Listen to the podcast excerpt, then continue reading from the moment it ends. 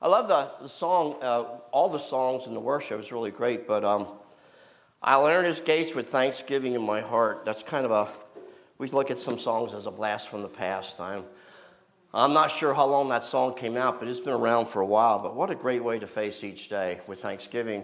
Uh, one of David's Psalms, from what I read, uh, it's Psalm 100, verse 4, and great words that um, are written for us. And we're going to talk about David this morning. How many of you had a chance to go up to see David when he was at Sight and Sound? I know you church went up. Your pastor hated that show so much he went four, five, six times. I'm just kidding. He loved it. We went, we went up with him once, with him and Paul, my wife and I. And, uh, and we went before that, but we went up again, and um, a great story of his life. So um, this morning, you see my thoughts that are entitled there in the uh, bulletin. But before I get to that, a preacher got up one day to preach, and he said, I have so much stuff to talk about. I have so much stuff I have so much stuff to talk about. I don't know where to start. And from someone from the congregation said, Start near the end, preacher. amen. Everyone said, Amen.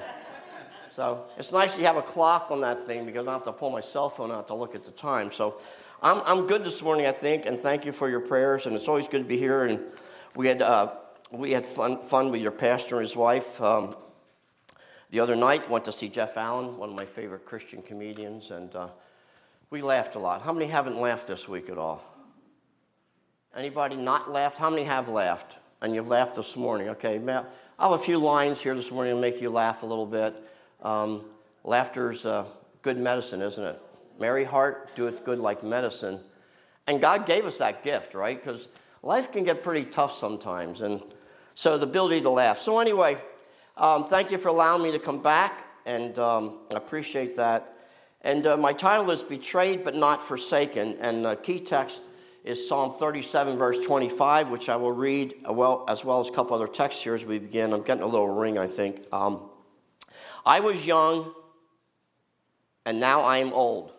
First of all, let me stop there. How many would say amen to that phrase right, right there? How many would say, I'm young and now I'm older? How many would say, I'm young and I'm still young? All right, there you go. There you go. Okay, this is good. This is good. Um, how many know that as you're young, you will get old? And my dad, when he was uh, hobbling around with bad knees, probably from working on the railroad, jumping off the cars and hooking them up and all that kind of stuff, he'd always say, Don't get old, don't get old. And the only way don't get old is you die when you're young. But there's a great phrase here. I was young. David is about hmm, he could be close to 70. He died at age 70, so we're not sure the exact uh, time here, but he was close to dying. And uh, he says, I was young and now I'm old, yet I've never seen the righteous forsaken or their children begging bread. Now, that's something you can put on the refrigerator door and a verse to remember as you go through life. No matter what season, David said, I went, I went through all the seasons, and we're going to look at some of this this morning, real quickly. And he comes to that conclusion at the end of his life I've never seen God forsake any of his children. I've never seen any of God's children begging for bread. God provides. This is an awesome promise. And then in Acts 13 36, inspired by the Holy Spirit, Luke, who writes the book of Acts, says, For David, after he had served his own generation by the will of God, fell on sleep and was laid unto his fathers and saw corruption. The NIV says, Now, when David had served God's purpose in his own generation, he fell asleep. He's buried with his ancestors and his body decayed. So here, here's a, a thought from the, the, New Testament about David in the Old. Looking at David's life, we're not talking about a perfect man. Okay, everybody knows some of the history of David and some of the bad things he did and all that. But his heart was toward God, and, and we see that when the prophet comes to anoint the second king, God doesn't look on the outside like a man, but he looks on the heart. So Luke could say, inspired by the Holy Spirit, right in the book of Acts, that David served God through thick and thin, during good days and bad days, when the sun was shining and when the rain was pouring or the wind was blowing and the hail and the telephone poles are falling over and everything's gone bad, and then when everything's beautiful. Like today, today's a beautiful day. And yes, thanks for air conditioning because it's a little humid down here, you know. South Jersey, how many know what I'm talking about? a little, a little funny side story, and I'll try to get back on track here because I have notes in front of me. But um, we helped the Ernest uh, a summer ago, my wife and I took some furniture out to Oklahoma. And you know, Oklahoma is dry. It's dry like a cracker, okay, compared to here, right? And the one day we were traveling, it was 108 degrees. But I, but I remind my wife, it's dry heat, honey. She says, I don't care if it's dry or not, it's hot. I said, I know. But I said, if you were in South Jersey at 108, standing still in July, you would be a waterfall. Am I right? You'd be like, oh my goodness, this is terrible. So we take the U-Haul trailer back to this U-Haul dealer in Oklahoma. And I said to the lady, I said, so how you doing today? She says, I'm fine except for the humidity. I'm looking around like, I said, humidity? I said, I'll show you humidity. I'll take you to South Jersey. She said, well, she said, I used to live in Arizona. Oh, okay. Arizona must be drier than a cracker. Um, but anyway, thank God for air conditioning. It helps us, right? It helps on the journey. Praise God for all the inventions that have helped us until we get to heaven where the weather will be perfect all the time. And another verse, Hebrews 13, verse 5 and 6.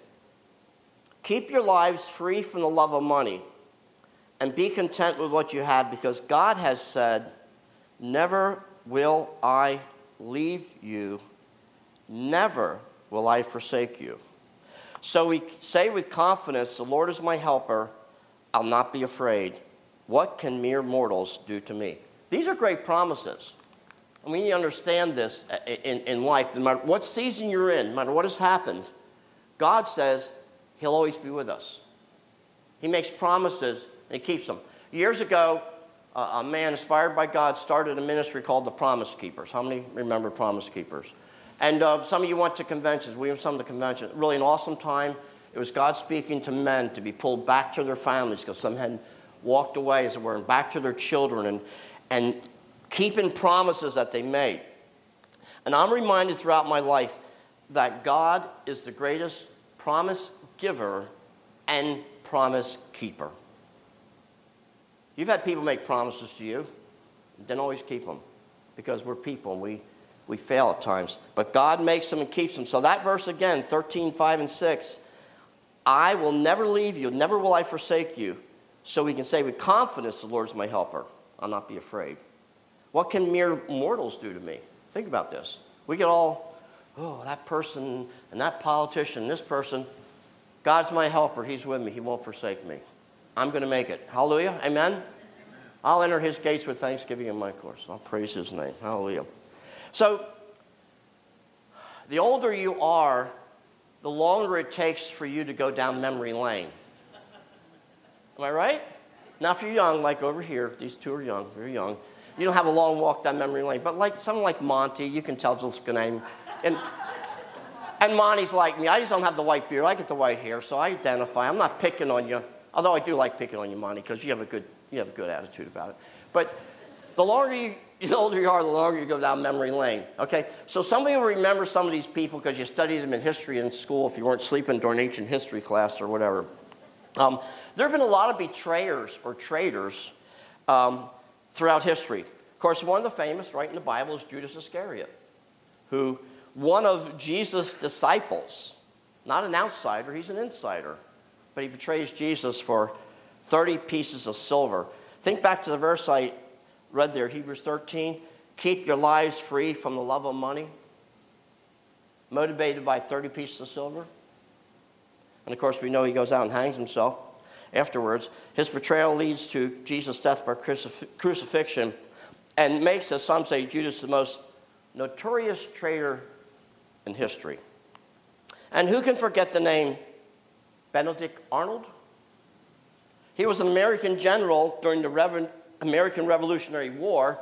And then um, information was discovered that he was actually working for the British for money. You know, the Bible says the love of money is the root of so many evils. It is so true. You see it all through your life, you see it in history past.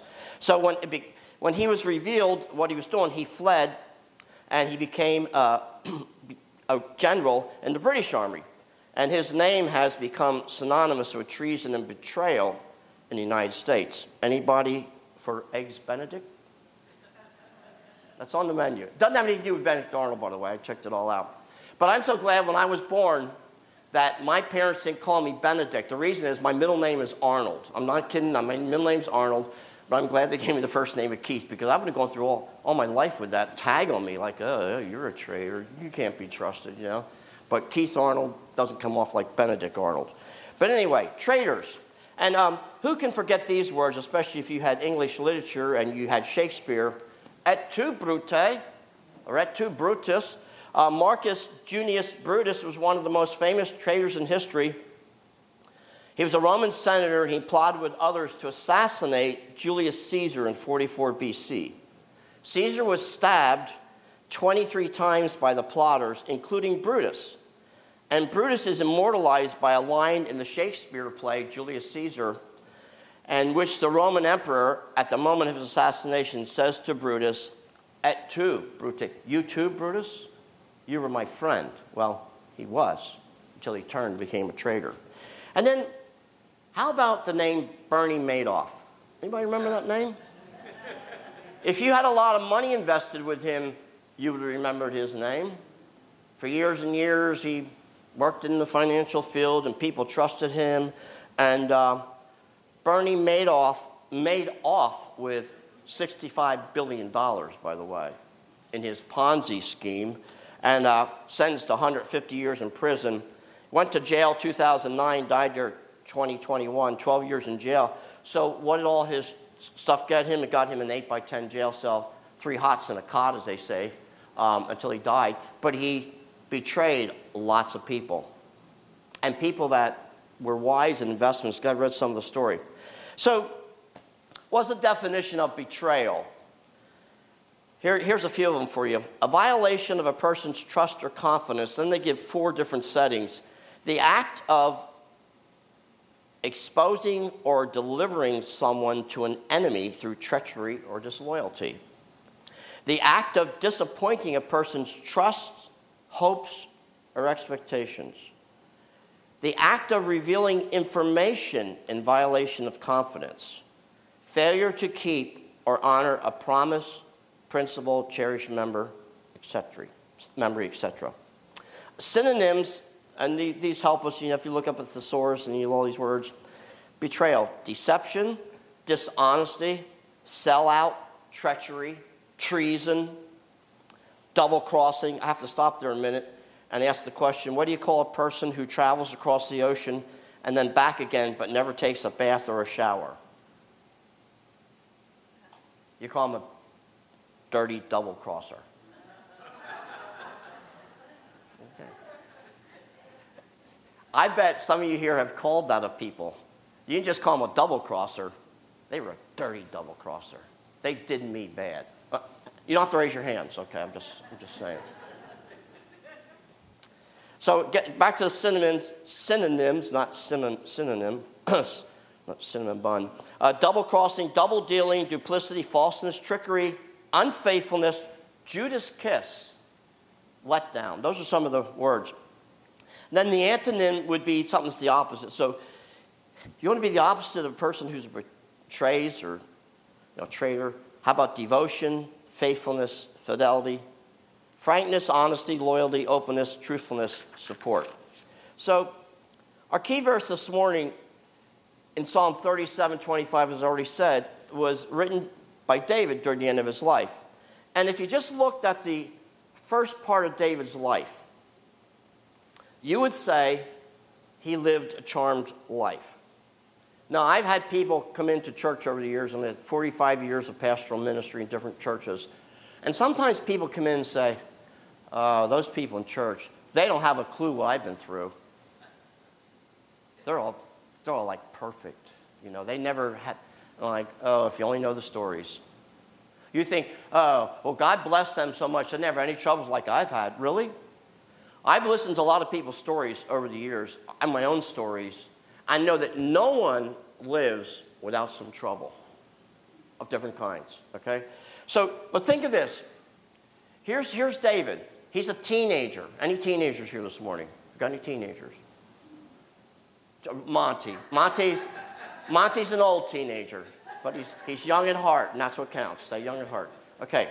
So picture this you are the youngest of eight sons, all right?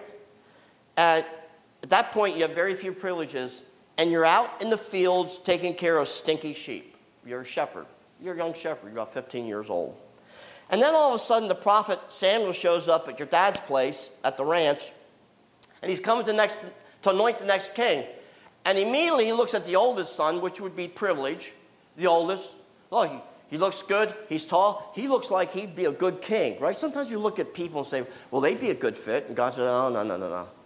I look at the heart. We said that a little earlier. I look at the heart. And so Samuel goes through all the kids that are staying there, all seven boys. It's really interesting what's, what Jesse thought of his son David.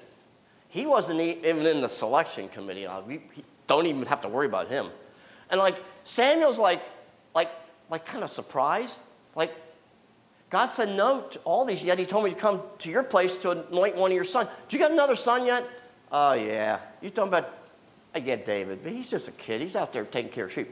Bring him in. We can't, we can't stop till he comes. He was the one. It's like, one minute you're a shepherd taking care of stinky sheep. By the way, anybody here ever take care of sheep? My dad got a couple of them when we were kids, just because we moved out to the country. There's something about the smell of the wool and the sheep. You go to school, it's on your hand. You can't, you wash it. People, are like, you've been around sheep. You know? And um, so he, he brings him in from the field, like, yo, what? What's up? Next thing you know, he's being anointed by Samuel to be the next king. Would that be a shock to any of you if you were a teenager and that happened to you? Like all of a sudden you're an American Idol and they hit the buzzer and the gold stuff comes down and you're the winner. And you're like 15. Like, I couldn't believe it, you know? And all of his brothers are standing and looking at him in disbelief. Can you imagine this?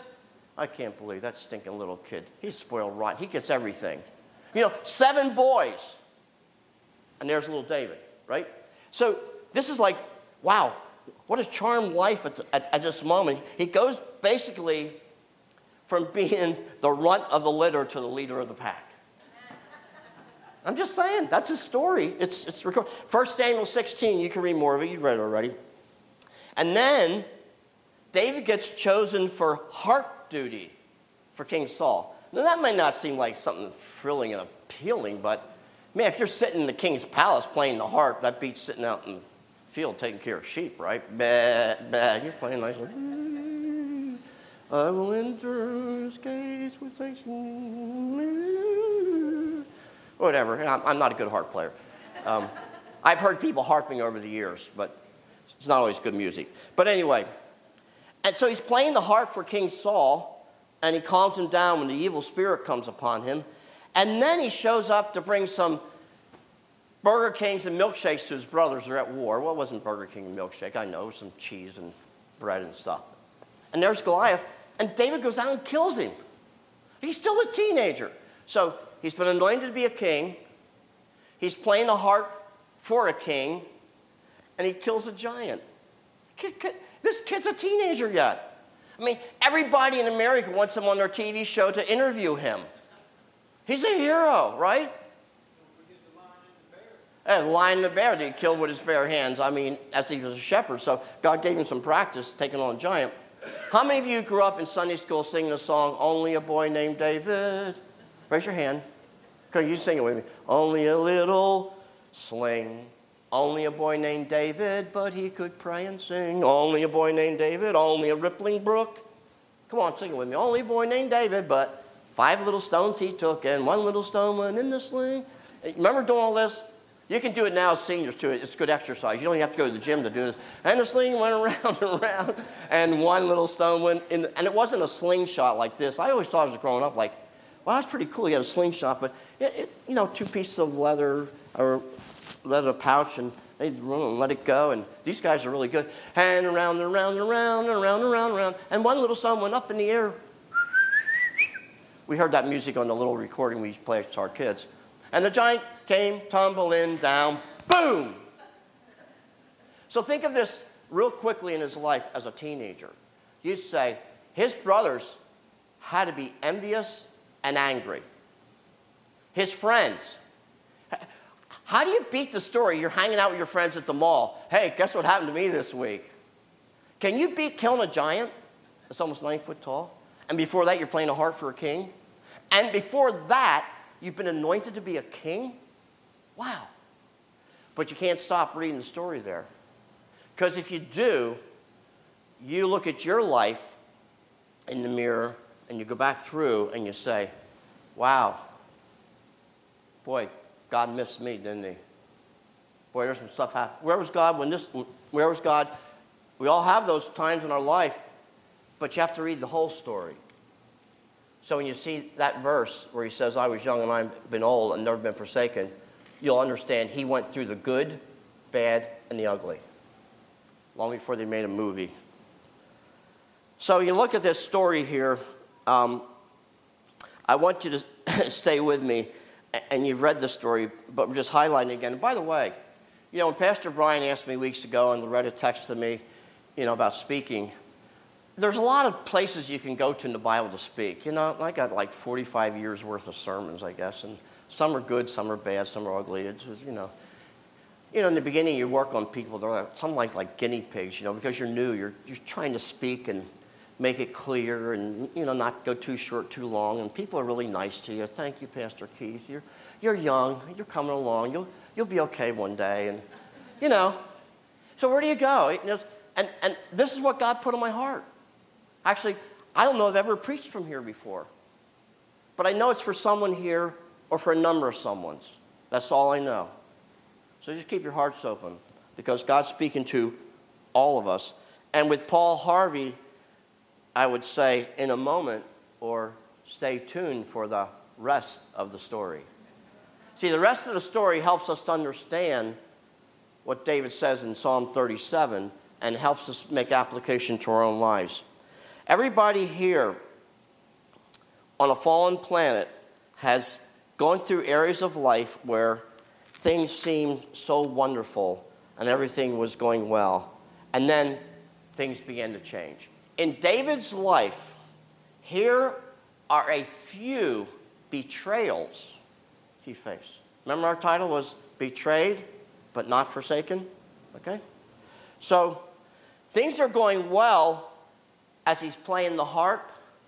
But how would uh, the worship teams up here this morning feel about up here worshiping and all of a sudden, boom, they're trying to kill me up here. Tim dodges a spear. Someone's throwing him. They don't like a, a note he played on the keyboard. And they throw a spear at him. I mean, I don't know what you'd be thinking about that, but if I was playing the keyboard or I was one of the vocalists or playing the guitar up here, I'd be like, where's the exit? and I'm not making up a story because that's what King Saul did to David. King Saul became very jealous. See, because after teenager David has all these great things happen, especially after Goliath, and then he's leading men to war, people are singing David's praises more than Saul's praises. Very easy to get jealous, isn't it? And of course, Saul had hardened his heart in many ways, and God had moved over and said, I'm going to have a new king. And, and we read all that in the story. So here, here's King Saul, and not only was he thrown the, the spear at him on that occasion, he flees, then you follow the story as King Saul is hunting David all through the wilderness. And he's running basically for his life. By the way, King Saul was David's father in law. I hope if any father in laws here, you're getting along good with your son in law. You're not want to do what he did. He, he married Michael, or Michal, are you going to pronounce her name? a daughter of Saul, because that was like the reward for killing the giant. And he, this is really cool. I, I, don't know if his dad was there cheering him on or his brothers, because they probably didn't think about it, but the guy that kills Goliath, his family gets no taxes for the rest of their life. Woo! Would it be great if there was a contest in New Jersey and you entered it and you won, and the, the reward was no taxes the rest of your life? Yes. Not that New Jersey has high taxes, you know, just maybe the highest in the nation, but so, so this, is, this is like, wow, here's family, and they're out to kill me. And so you read that whole story, it's all through the Bible there. And then you have a guy called Doeg, the Edomite. I call him Dog, the Edomite. 1 Samuel 22, 9 to 10.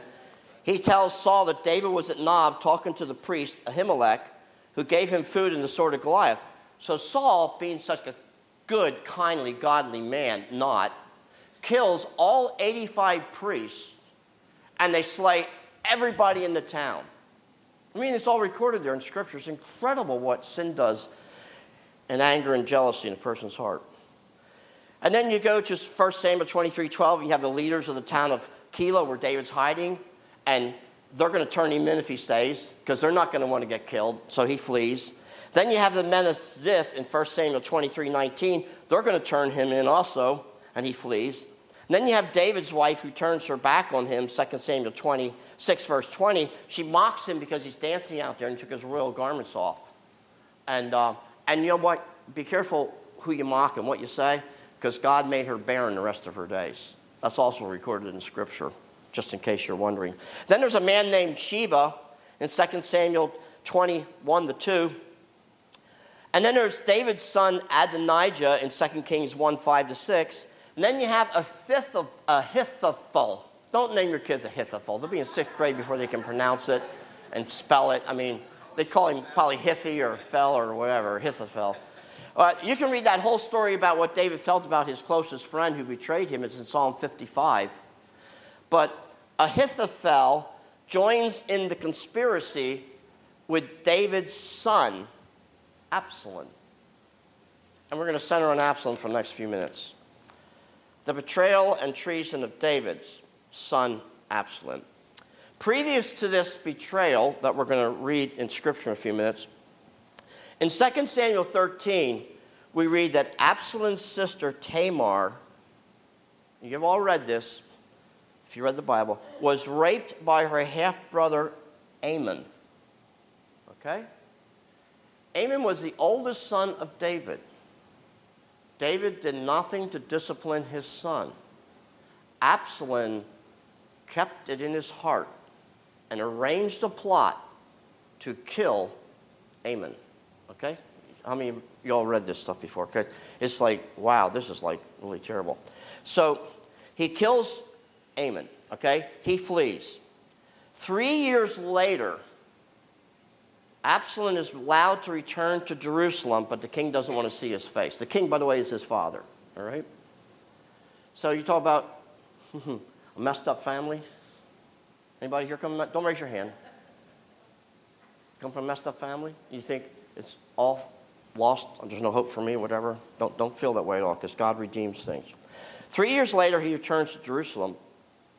And two years after that, he finally is reunited with his father, King David. And there's a scene, they bound, they kiss, and all that kind of stuff. And you're like, wow, things are really getting good. This is really great. Everything is fine. It's, it's like Okay, some of you folks just came back from vacation. Tim shared the story with me, a little fender bender, and stuff happens on vacation.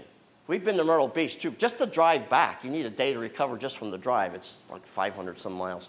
Whatever. Sometimes you need vacation from your vacation to recover. You know what I mean? So everything's good, but it's like driving your car. Everything's fine. You just had a great time with your family, friends. You left the diner. You're going your way back home, and all of a sudden you hear a pop, pop, pop, pop, pop, pop, pop, pop, pop, pop, pop, pop, pop, pop, pop, pop. And I'm thinking there's a helicopter. You know, I'm not exactly duplicating the sound, but you know, it's close enough. I said to my wife, there's a helicopter near us? My mom and dad are in the car. I don't see anything. No, I don't see anything. I finally stopped the car. I figured it must be a sound coming from the car, right? Any of you that drive your car all the time, you hear a strange sound.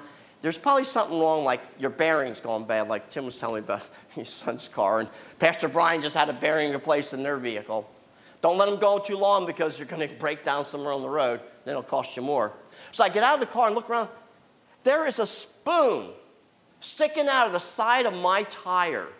A spoon, not a knife, not a jagged piece of glass or metal, not a nail, not a screw. A spoon. Now tell me how a spoon can get into the side of your tire. It wasn't a plastic one, okay, it was metal.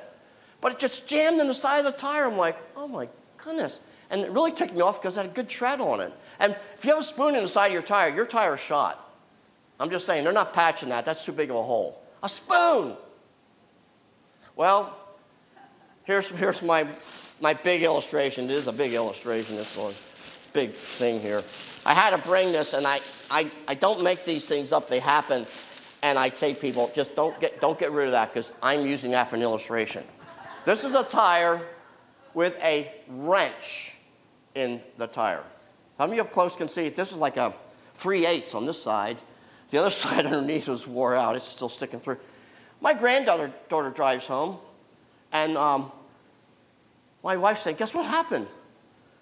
Cassidy ran over something in the road, and where she stopped, her girlfriend was with her. There was a guy, there's a tow truck, and she looks, and this wrench is sticking out of her tire. Her tire's going flat, right? Here's God's providence. She stops right at a place where a guy changes the tire for her for free. That's great. So she gets home, and I'm like, oh my goodness, this is a great illustration. This is called throwing a wrench into the works. Ever heard that phrase? Now, I have stuff in my tire. I've never, I have never had a wrench in my tire. This here is classic, and I'm not kidding you. I just leave it there. If you want to come up and check it out, I did not put that in there. She drove over this thing. I can't believe that wrench with no point, rounded, jammed in her tire. So I said, Here's the good news, Cassidy. You didn't have a screwdriver that flipped up off the road and went through your wheel pan. That has happened to people. You know, in some of the newer cars, they have all this stuff underneath. If you go to change the oil, you're like, can't see anything. No, you got to take all this stuff off. Well, some of that's because of stuff that has happened. If it goes through your oil pan, your transmission thing, well, you got some expense right there. So that's a good thing. So, did anyone ever hear the phrase before I mentioned it, throw a wrench in the works? How many ever heard that phrase before? I like to look up where these phrases come from. And with the encyclopedia in my phone, it's easy to look it all up. So I'm, looking this up. Um, to throw a wrench in the works, the British version is to throw a spanner in the works, a spanner being British for American wrench, or monkey wrench. Now, I was curious why they call this a monkey wrench? This is an old wrench, you know, pipe wrench, monkey wrench. I have some big ones. I, I couldn't carry them along with the tire. It was just too much. I've been wore out. And someone said that the face of the wrench kind of looks like face of a monkey. I, I don't know, does it? I didn't name it. I'm just telling you. So, so history records, all right, this story. According to legend, the phrase was first coined in New Zealand in 1828 in a place called Wangamanamana. I'm making that up. It's, it's incredible. In, in New Zealand, I think it was. And um, it says the, the world's first ever oil well was supposedly drilled there. They have a plaque that commemorates it. It says, This is the site of the world's first oil well drilled here in 1828. Legend has it that Mr. Ewan McGregor set up the derrick, drilled a hole 700 feet deep. All was going well, and signs of an oil strike were imminent when his son Jethro dropped a spanner or a wrench down the hole. That ended that drilling experience because that's grinding up everything. You, you put this down something with machinery, throw one of these, like just take some loose things of steel, you know, and throw them in with your oil in your engine and see what happens after a while. Those pieces of metal get in your bearings, you're going to be at the garage or you're going to be looking for another car. So that ended the drilling of that one. And um, the wrench was not retrievable, so another hole was drilled, this time to 1,200 feet where oil was struck. From the incident, the term a spanner or a wrench in the works originated. Another idea of the origin of the phrase relates to the Luddites, named after Mr. Luda, who really they said wasn't involved, but in Great Britain, a group of textile workers, the 1800s, who destroyed weaving machines because it was a form of protest, it was taking their jobs. These people worked hard with their hands, making stuff handmade. How many like handmade stuff? There's something special about it, especially if someone makes it for a little baby or whatever, and you, you know, it's from grandma or whatever. But a lot of stuff's made with machines today. We got it. So these people were protesting, and they'd go to these places at night and all that, and they throw wrenches into the machinery to destroy the stuff. They also burn some places down, and you can read the history of that, the Luddites. So a wrench in the works. If someone says, or you say, someone threw a wrench in the works, it's not usually a good thought. Am I right? It's not like the plumber took a wrench and he fixed the leaking water pipe. That's a little different, right? But throwing a wrench in the works, that wasn't what you're expecting. So everything seems fine in the kingdom. Absalom's restored, blah, blah, blah. You read the whole story of all the uh, deceitfulness of a lady coming to the king with this whole story. And it's all, it's pretty cool. What's really neat about the Bible, it's just like our lives today. Records all the things that really, really happened with people of faith and stuff that happened, mistakes they made, and how they dealt with stuff. So, anyhow, Absalom has a root of bitterness. Be careful. I'm going to say this to you this morning. Be careful if you harbor a root of bitterness. I don't care what it's about, who it's about. Be careful because it will ex- continue to grow and it will one day explode. Absalom never forgot that his dad never did anything to Amnon after Amnon raped his sister, Tamar. Tamar was Amnon's half sister, it was Absalom's real sister. And for four years after he was allowed to return to Jerusalem, he sat at the gates of the city. Four years developing the conspiracy to take out his dad. So I just want to read part of the story here, real quickly, because I think it needs to be read. And um, it's, it's fascinating. But how about a description of, um, of Absalom in, in 2 Samuel 14? In all Israel, this is 2 Samuel 14, down verse 25. In all Israel, there was not a man so highly praised for his handsome appearance as Absalom.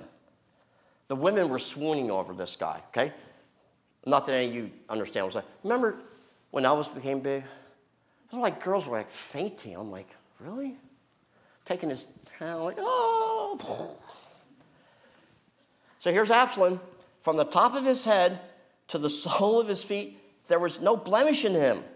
Whenever he cut the hair of his head, he used to cut his hair from time to time when it became too heavy for him. He would weigh it, and its weight was 200 shekels by the royal standard, which comes to about five pounds. I don't know about you, but I, I can't imagine having five pounds on my head. To some of you think, I'm thankful I'm bald. You know, it's just like, five pounds of hair? Now, here, here's what I say about that. Can imagine this today. Do you know how long he would be in the shower at your house, shampooing, conditioning that hair? So my wife tells me she cuts her hair. You don't understand what long hair is like. You know, all this stuff. Like, Absalom would empty your hot water heater twice before he'd be done with the shower. Five pounds of hair, right? And just like, do we have a picture of what he might have looked like, Steve? Could you bring a picture of what Absalom might have looked like? Uh, there, there he is, right there. Does anybody recognize that guy? From the Avengers? Of course you do, if you watch any of that stuff. I mean, I like this picture because when I see that picture there of Chris, what's his face, um, it reminds me of what Absalom must have looked like when he went on the warpath against his dad. Right? He wasn't a nice guy going after his dad. And I'm not saying that he's a nice guy or not bad guy here. I don't know the whole story of him. But that's kind of like, that's to me like Absalom. He got the real long hair and he's out to, out to kill. So, so Absalom for four years, okay, he, um, he comes, he comes to first, uh, chapter 15. Uh, in the course of time, Absalom provided himself with a chariot, horses, 50 men to run ahead of him. He'd get up early and stand by the side of the road leading to the city gate whenever anyone came with a complaint to be placed before the king for a decision. Absalom would call out to him, What town are you from? He would answer, Your servant is from one of the tribes of Israel. Then Absalom would say to him, Look, your claims are valid and proper. There is no representative of the king to hear you.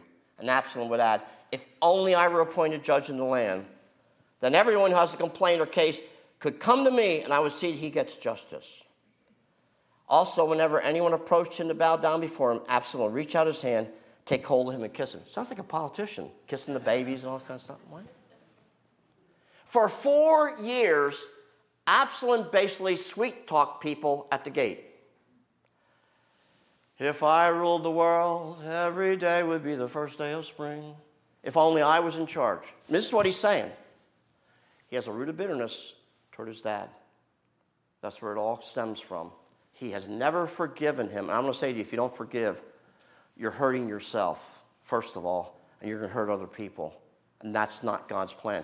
I said to someone recently, someone I just met, I was talking to her about getting married, that what decision she needs to make to make it right.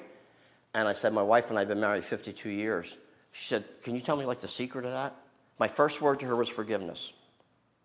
And I said, God being in charge, but forgiveness. If you can't forgive each other, you're not going far in a relationship. I don't, I don't care what kind of relationship it is. Forgiveness. And um, Absalom never forgave. Don't let that be you. No matter what's been done against you, you can forgive with the help of the Lord who has forgiven us. Forgive us our trespasses as we forgive those who trespass against us. Isn't that the Lord's Prayer, part of it? It's easy to say that, isn't it? It's easy to quote that whole Lord's Prayer in a service or whatever, but living it out. Absalom never did that. And so here he is, all these years, he's building up this conspiracy. He's going to get back at his dad. He's not just going to remove him as king, he's going to kill his dad. We're not just talking about simple little things here betrayal. We're talking about killing your own father because he didn't handle something years ago and you didn't like it, okay? Listen, I don't think there's a person here who hasn't faced something in life where you'd be saying, wow, um, here's some monkey wrenches. Everything seemed to be going well. And then I discovered my husband or my wife was cheating on me. Wow. We've lived through that with family. We understand some of the pain of that betrayal. I thought we would be BFF. Anybody know what that means? Best friends forever?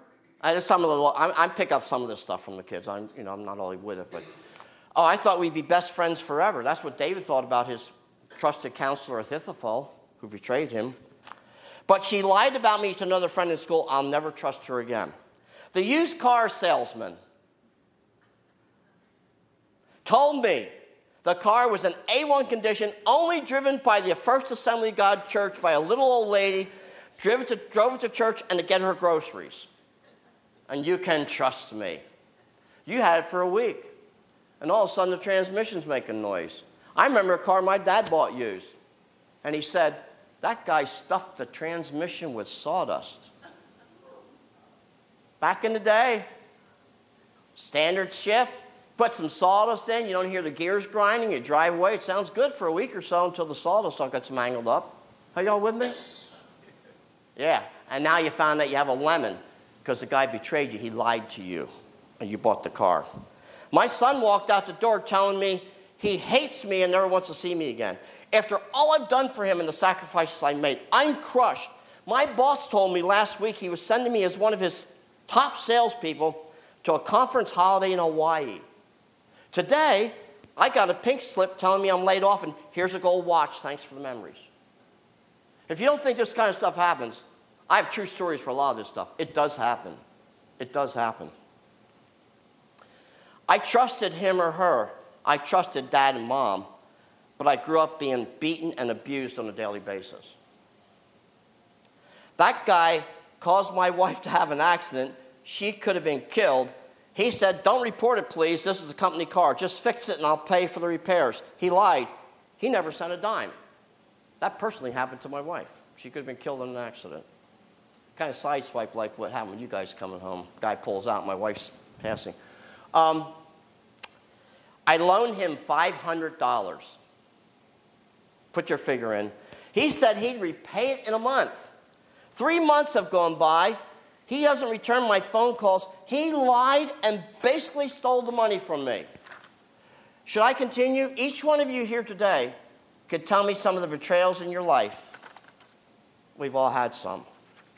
This is a sad moment in David's life. And you look at the passage of scripture, and I can't read the whole passage. I, like, I wish you, when you go home, just read all through this, through this yourself. In 2 Samuel chapter 15, verse 30, as David is fleeing with soldiers and help, David continued up the Mount of Olives, weeping as he went. His head was covered, he was barefoot. All the people with him covered their heads and were weeping as they went up, fleeing for his life. You know what's interesting about men? We're told that men don't show too much emotion. Is that true, guys? We try to be strong, right? Like, like women can cry easier and be emotional or things. Guys are like, okay, oh well, no, no big deal, we'll get through it. I had a family member tell me he saw his father cry two times in his life. His father went through World War II. Yeah, tough days. He said he cried when my mother died, and he cried when he was on the phone talking to an army buddy years and years later over an event that took place when they were in the war, liberating a concentration camp. He said, That's the only time I saw my dad cry two times. And his dad was a godly man, but didn't show a lot of emotions. Here's David weeping as he's fleeing. Are you with me this morning? We know the rest of the story because it's recorded in Scripture that Absalom's rebellion failed. And by the way, if you're proud and you're combing your long hair, say yes, stay away from limbs. because you know the story's recorded. He rides his donkey, I think, under a tree. He's fleeing Absalom now because things are going downhill, and he gets caught by his hair. He's kind of just swinging in the wind. And even though David's son was going to kill him, David offered forgiveness to his son. It's all recorded. And he said to his men, If you find him, don't kill him. His men didn't do what he said. Because how could you not kill a man that's out to kill you? They, they knew how things went. It was a bloodthirsty kind of time. They found him swinging in the wind, and they killed him. Killed him. Threw arrows or darts into him. And David is finally restored. I say all this this morning to go back to all the betrayals, all the times King Saul tried to kill him, his best friend sided with the enemy, his wife betrayed him, his son Absalom had to kill him, take the throne. All these events and more, and yet David could pen at the end of his life I was young, and now I'm old. But I have never seen the righteous forsaken or his children begging bread. Can we say that today? betrayed by people, but never forsaken by God. Say it with me betrayed by people, but never forsaken by God. Betrayed by people, but never forsaken by God. Some of you need to hear this message this morning. And Luke, the writer of Acts, again, inspired by the Holy Spirit, could write David after he'd served his own generation by the will of. David could have never done that and continue to serve faithfully if he became a bitter, angry, angry man and believed that God had forsaken him and how could all this bad stuff happen to him? He served his generation by the will of God. Knowing God was with him, David continued to serve and do God's will until he died. Lord Jesus, this morning, I have simply delivered the words you've given me. I know this is not new material to many people here, but we need to be reminded, as I was a couple weeks ago when I was visiting here and and Justin's wife preached, and the missionary shared, reminding us of the parable of the talents, of what we've been given and what are we doing with them. I've read that passage lots of times. I preached from it. I need reminders. So we all need reminders, whether it's a old material we looked at over and over or it's new material. Speak to our hearts, Lord, no matter what season of life we're in, no matter what we are presently going through, what we have gone through, that you will never betray us. We will never look at you and say, God, you're a traitor. We will never accuse you of treason. You are the faithful one, as the book of Hebrews says. We can say with confidence, God is my helper. Never will he leave me or forsake me. I've been young, and now I'm old or older, but I've never seen the righteous forsaken or his seed begging bread. Make these thoughts real to our heart, I pray. In your name, Lord. Amen. Well, we thank you for joining us today.